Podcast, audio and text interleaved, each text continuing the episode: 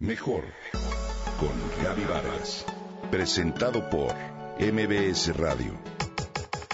Comunicación, imagen, familia, mente, cuerpo, espíritu.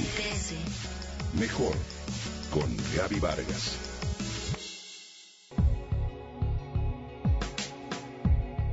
Es muy probable que algún día te hayas sentido pesado después de comer o dormido mal después de una comida sencilla.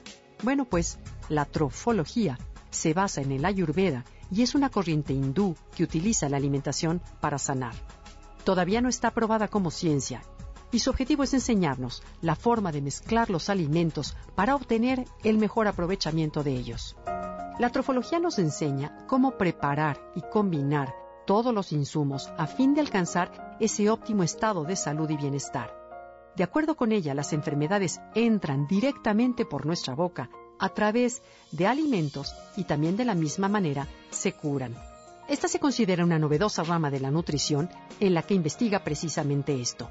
A fin de sanar, la trofología considera que es necesaria una óptima regeneración del organismo y su dieta se basa en granos, semillas, verduras y frutas alcalinas, a través de cuya combinación se da el ambiente óptimo en el estómago para la correcta digestión maneja conceptos como regeneración celular, de acuerdo con la cual la capacidad de tu cuerpo para regenerarse es de tres meses aproximadamente, lo cual quiere decir que la mayoría de tus condiciones degenerativas de salud se eliminan en este lapso de tiempo a través de una adecuada nutrición. La trofología afirma que el ser humano necesita consumir hidratos de carbono, proteínas, lípidos, vitaminas y minerales, pero a diferencia de otras dietas, la importancia está en la manera en que los mezclamos para evitar trastornos digestivos. Bueno, de acuerdo con la opinión de Liliana Ibarra, licenciada en Dietética y Nutrición de la Escuela de Dietética y Nutrición del ISTE, lo ideal es modificar nuestros hábitos alimenticios para aprender a comer de manera sana y balanceada. Lilian dice que la trofología, que aún no ha sido aprobada como ciencia, puede prestarse a charlatanería y nos orienta. Si decides llevar este tipo de alimentación, consulta con el Instituto Nacional de Trofología en Monterrey, Nuevo León. Ellos cuentan con especialistas que nos pueden orientar. Si decides llevar este tipo de alimentación, consulta con algún experto en este tema. De acuerdo con el trabajo del Dr. Herbert Shelton, terapeuta nutricional en Estados Unidos, hay que cuidar mucho la forma en que cuidamos los alimentos. Y nos recomienda evitar lo siguiente. Proteína y fécula. Esta es la peor combinación sin embargo, la más frecuente, por ejemplo, hamburguesa con papas.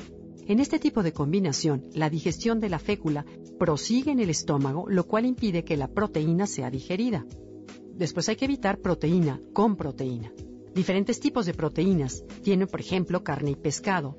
Tienen diferentes tiempos digestivos. La acción de las enzimas sobre la leche, por ejemplo, se realiza durante la última hora de la digestión, la de la carne durante la primera hora y el huevo en la mitad de la digestión.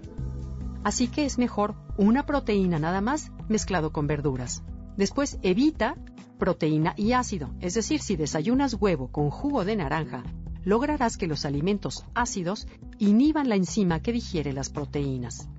Y por último, al comer y beber a la vez, el líquido diluye los jugos gástricos, lo cual dificultará enormemente la digestión y si ésta está además fría, contrae los músculos del conducto digestivo. Así que, como vimos, una buena correcta combinación de alimentos es importante para la buena digestión. Saber combinar nutrientes es, en definitiva, una forma de vivir mejor.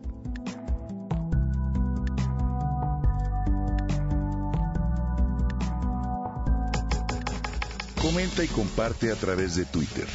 Gaby-Vargas. Gaby-Vargas. Mejor con Gaby Vargas. Presentado por MBS Radio.